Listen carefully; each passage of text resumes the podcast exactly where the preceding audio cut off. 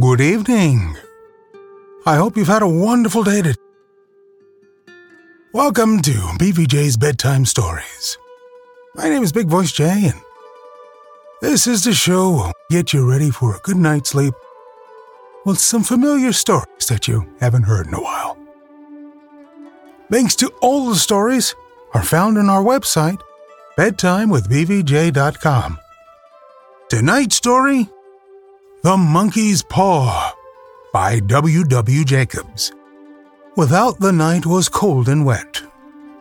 But in the small parlor of Laburnum Villa, the blinds were drawn and the fire burned bright. Father and son were at chess. The former, who possessed ideas about the game involving radical chances, putting his king into such sharp and unnecessary perils that it even provoked comment from the white haired old lady knitting placidly by the fire. Hark of the wind, said Mr. White, who, having seen a fatal mistake after it was too late, was amiably desirous of preventing his son from seeing it. I'm listening, said the latter, grimly surveying the board as he stretched out his hand. Check. I should hardly think that he's come tonight, said his father, with his hand poised over the board. Mate, replied the son. That's the worst of living so far out, bawled Mr. White with sudden and unlooked for violence. Of all the beastly, slushy, out of the way places to live in, this is the worst. Paths a bog, and the roads a torrent. I don't know what people are thinking about. I suppose because only two houses in the road are let, they think it doesn't matter. Never mind, dear, said his wife soothingly. Perhaps you'll win the next one. Mr. White looked up sharply, just in time to intercept a knowing glance between mother and son. The words died away on his lips, and he hid a guilty grin in his thin gray beard. There he is, said Herbert White as the gate banged too loudly, and heavy footsteps came toward the door. The old man rose with hospitable haste, and opening the door, was heard condoling with the new arrival. The new arrival also condoled with himself, so that Mrs. White said, Tut tut, and coughed gently as her husband entered the room, followed by a tall, burly man, beady of age and rubicund of visage. Sergeant Major Morris, he said, introducing him. The sergeant major took hands and, taking the proffered seat by the fire, watched contentedly as his host got out whiskey in tumblers and stood a small copper kettle on the fire. At the third glass, his eyes got brighter, and he began to talk. The little family circle regarding with eager interest this visitor from distant parts, as he squared his broad shoulders in the chair and spoke of wild scenes and doughty deeds, of wars and plagues and strange peoples. Twenty one years of it, said Mr. White, nodding at his wife and son. When he went away, he was a slip of a youth in the warehouse now look at him. He don't look to have taken much harm, said Mrs. White politely.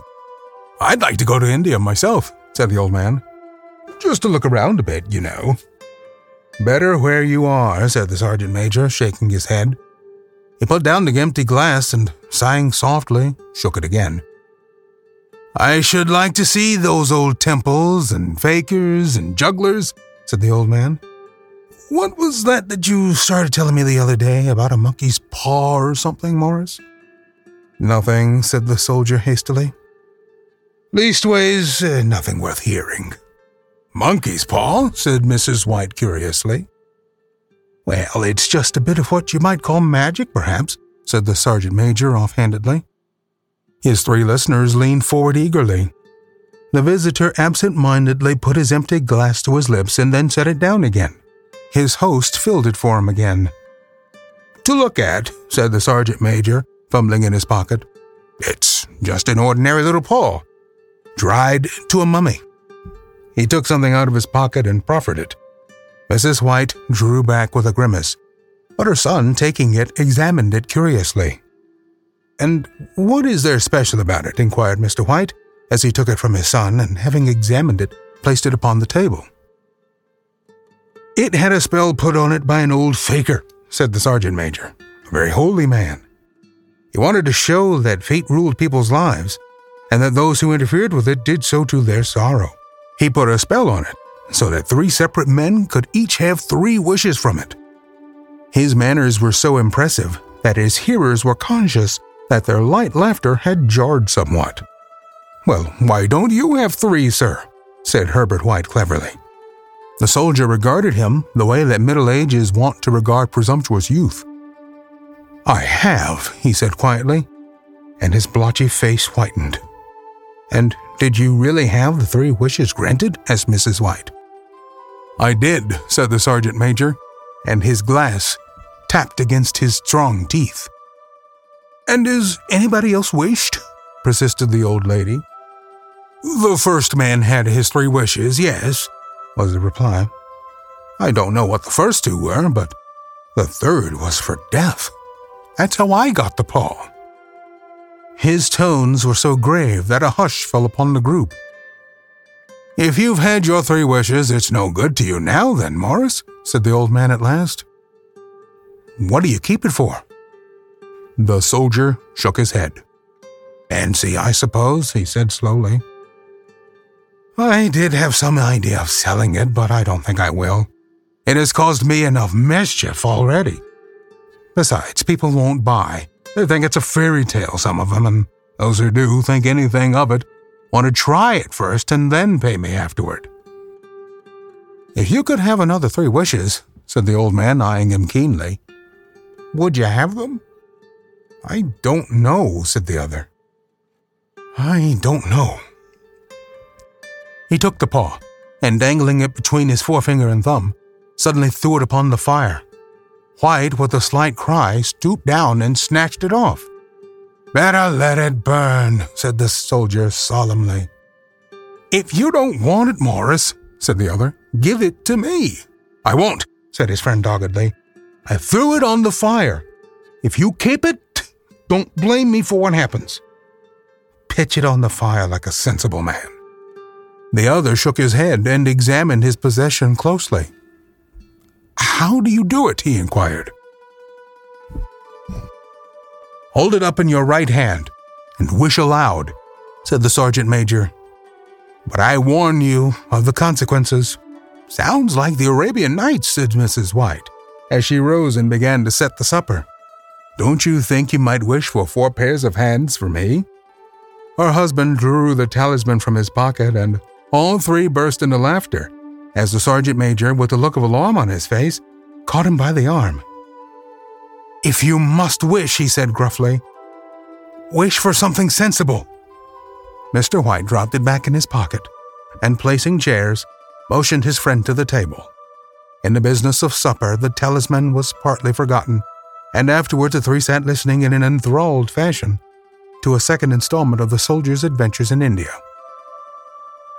If the tale about the monkey's paw is not more truthful than those he's been telling us, said Herbert, as the door closed behind their guest, just in time to catch the last train, we shan't make much out of it. Did you give anything for it, father? inquired Mrs. White, regarding her husband closely. A trifle, said he, coloring slightly. He didn't want it, but I made him take it, and he pressed me again to throw it away. Likely, said Herbert, with pretended horror. Why, we're going to be rich and famous and happy. Wish to be an emperor, father, to begin with. Then you can't be henpecked. He started around the table, pursued by the malign Mrs. White, armed with an antimacassar. Mr. White took the paw from his pocket and eyed it dubiously. I don't know what to wish for, and that's a fact, he said slowly. It seems to me I've got all I want. If you only cleared the house, you'd be quite happy, wouldn't you? said Herbert, with his hand on his shoulder. Well, wish for two hundred pounds then. That'll just do it. His father, smiling shamefacedly at his own credulity, held up the talisman as his son, with a solemn face, somewhat marred by a wink at his mother, sat down and struck a few impressive chords. I wish for two hundred pounds, said the old man distinctly. A fine crash from the piano greeted his words, interrupted by a shuddering cry from the old man. His wife and son ran toward him. It moved, he cried. with a glance of disgust at the object as it lay on the floor. As I wished, it twisted in my hand like a snake. Well, I don't see the money, said the son, as he picked it up and placed it on the table. And I bet I never shall. It must have been your fancy, father, said his wife, regarding him anxiously. He shook his head. Never mind, though. There's no harm done, but it gave me a shock all the same. They sat down by the fire again while the two men finished their pipes. Outside, the wind was higher than ever, and the old man stared nervously at the sound of a door banging upstairs. A silence unusual and depressing settled on all three, which lasted until the old couple rose to retire for the rest of the night.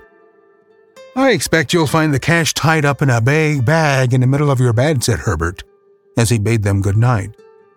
And something horrible squatting on top of your wardrobe watching you as you pocket your ill gotten gains.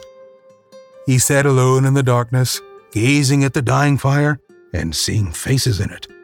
The last was so horrible and simian that he gazed at it in amazement. Got so vivid that with a little uneasy laugh, he felt on the table for a glass containing a little water to throw over it.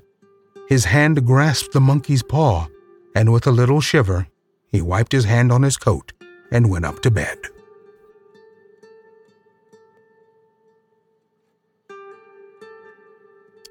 Part 2 In the brightness of the wintry sun next morning, as it streamed over the breakfast table, he laughed at his fears there was an air of prosaic wholesomeness about the room, which it had lacked on the previous night, and the dirty, shriveled little paw was pitched on the sideboard with a carelessness which betokened no great belief in its virtues.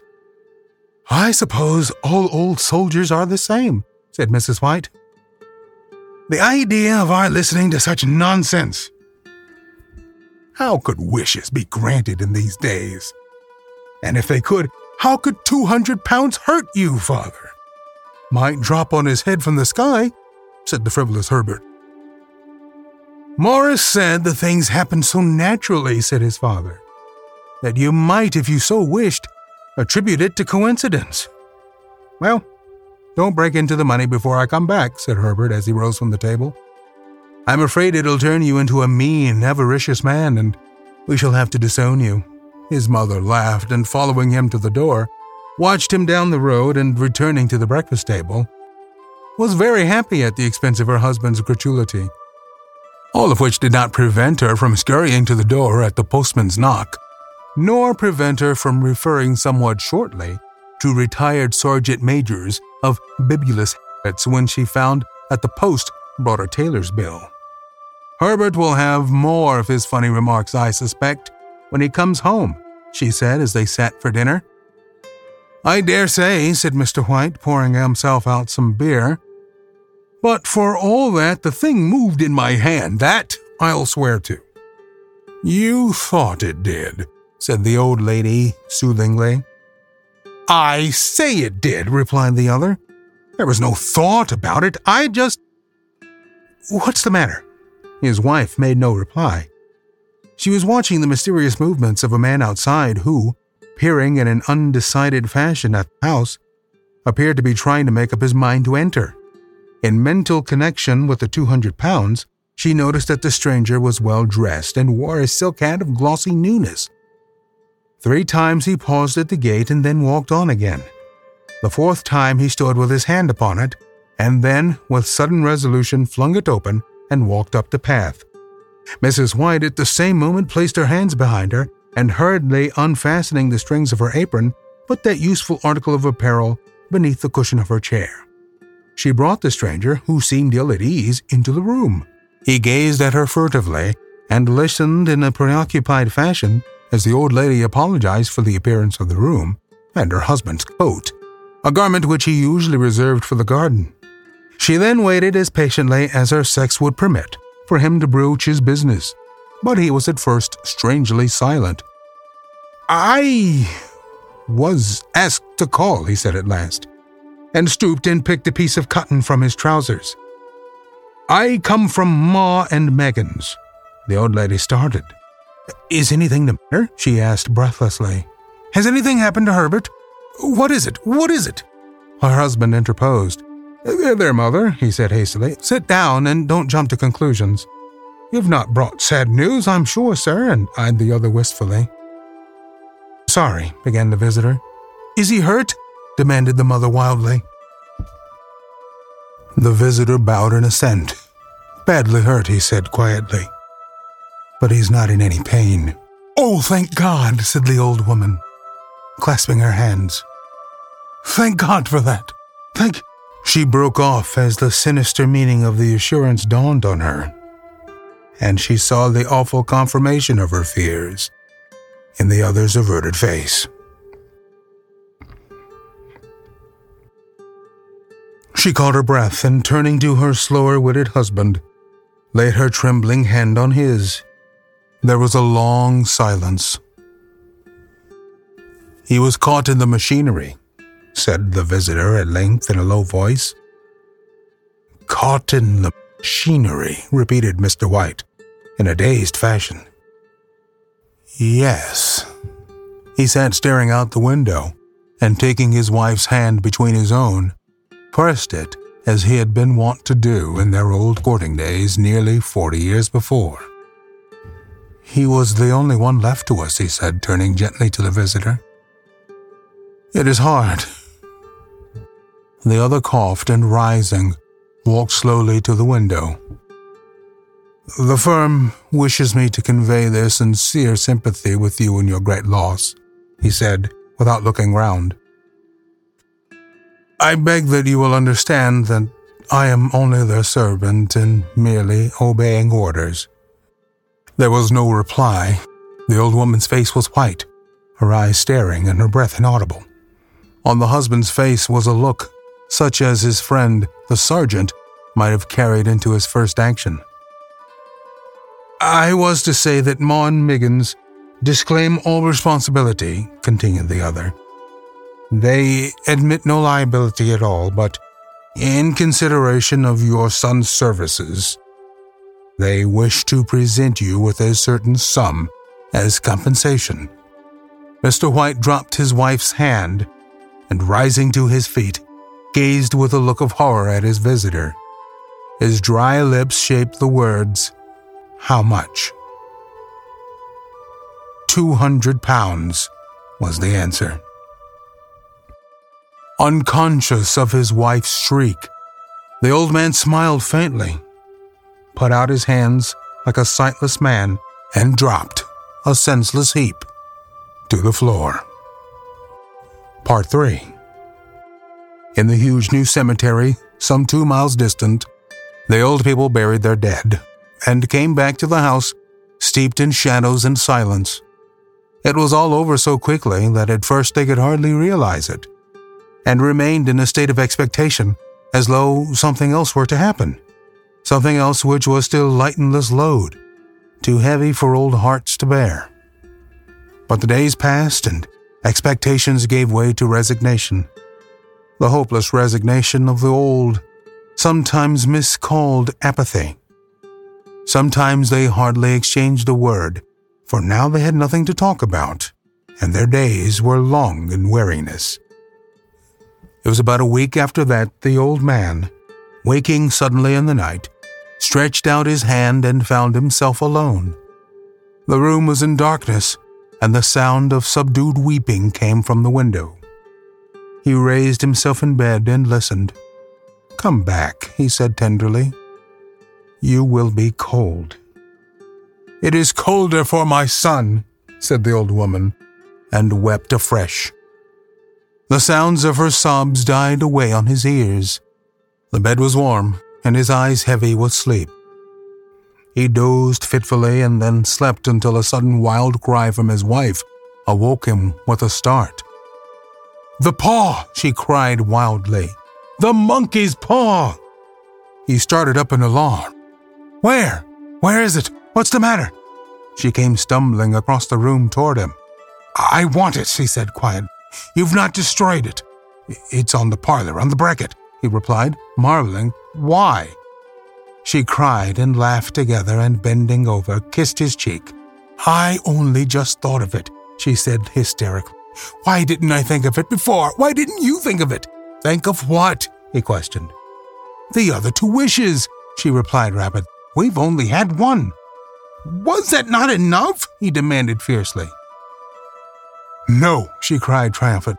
We'll have one more. Go down and get it quickly and wish our boy alive again. The man sat in bed and flung the bedclothes from his quaking limbs. Good God, you are mad, he cried aghast. Get it, she panted. Get it quickly and wish. Oh, my boy, my boy. Her husband struck a match and lit the candle. Get back to bed, he said unsteadily. You don't know what you're saying. We had the first wish granted, said the old woman feverishly. Why not the second? A coincidence, stammered the old man. Go get it and wish, cried his wife, quivering with excitement. The old man turned and regarded her, and his voice shook. Has been dead ten days. And besides, he, I would not tell you else, but I could only recognize him by his clothing. If he was too terrible for you to see then, how now? Bring him back, cried the old woman, and dragged him towards the door.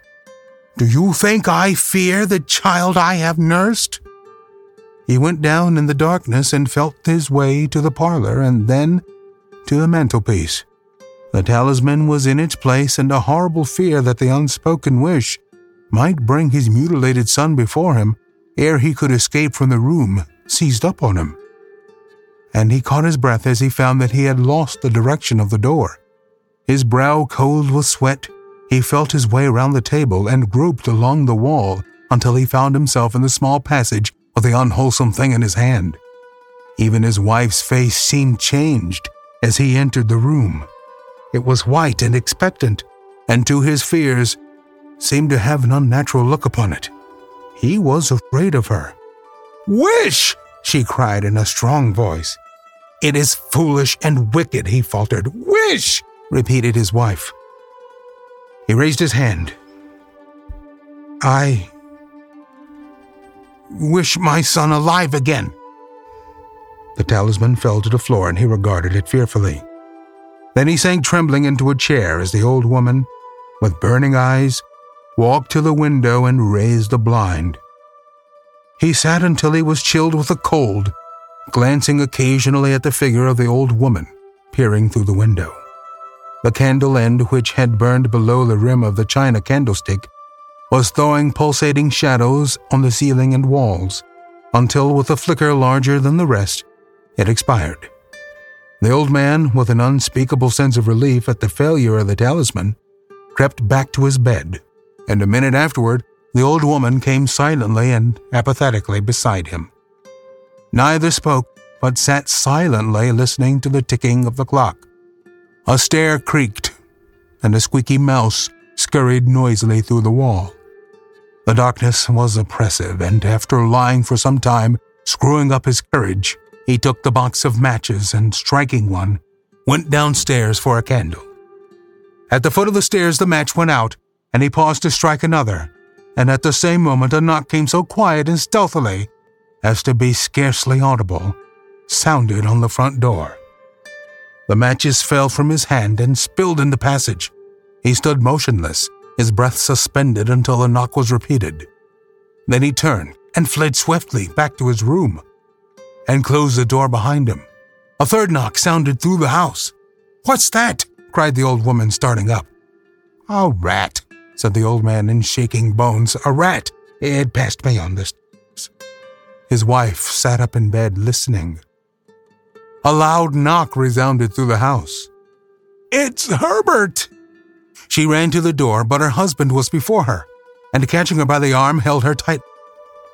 What are you going to do? he whispered hoarsely. It's my boy. It's Herbert, she cried, struggling mechanic. I forgot it was two miles away. What are you holding me for? Let go! I must open the door. For God's sake, don't let it in, cried the old man, trembling. You're afraid of your own son? she cried, struggling. Let me go. I'm coming, Herbert, I'm coming. There was another knock, and another. The old woman, with a sudden wrench, broke free and ran from the room. Her husband followed to the landing and called after her appealingly as she hurried downstairs. he heard the chain rattle back and the bolt drawn slowly and stiffly from the socket. Then the old woman's voice strained and panting. The bolt, she cried. Come down! I can't reach it. But her husband was on his hands and knees, groping wildly on the floor in search of the paw. If only he could find it before the thing outside got in. A perfect fusillade of knocks reverberated through the house, and he heard the scraping of a chair as his wife put it down in the passage against the door. He heard the creaking of the bolt as it came slowly back, and at the same moment he found the monkey's paw and frantically breathed his third and last wish. The knocking ceased suddenly, although the echoes of it were still in the house. He heard the chair drawn back and the door opened. A cold wind rushed up the staircase, and a long, loud wail of disappointment and misery from his wife gave him the courage to run down to her side, and then to the gate beyond the street lamp flickering opposite shone on a quiet and deserted road.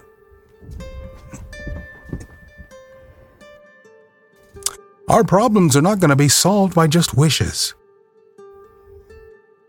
It takes initiative. If you can find a way to make things happen, you should take the initiative to do so. Stop wishing for things to happen. Go out and make it happen.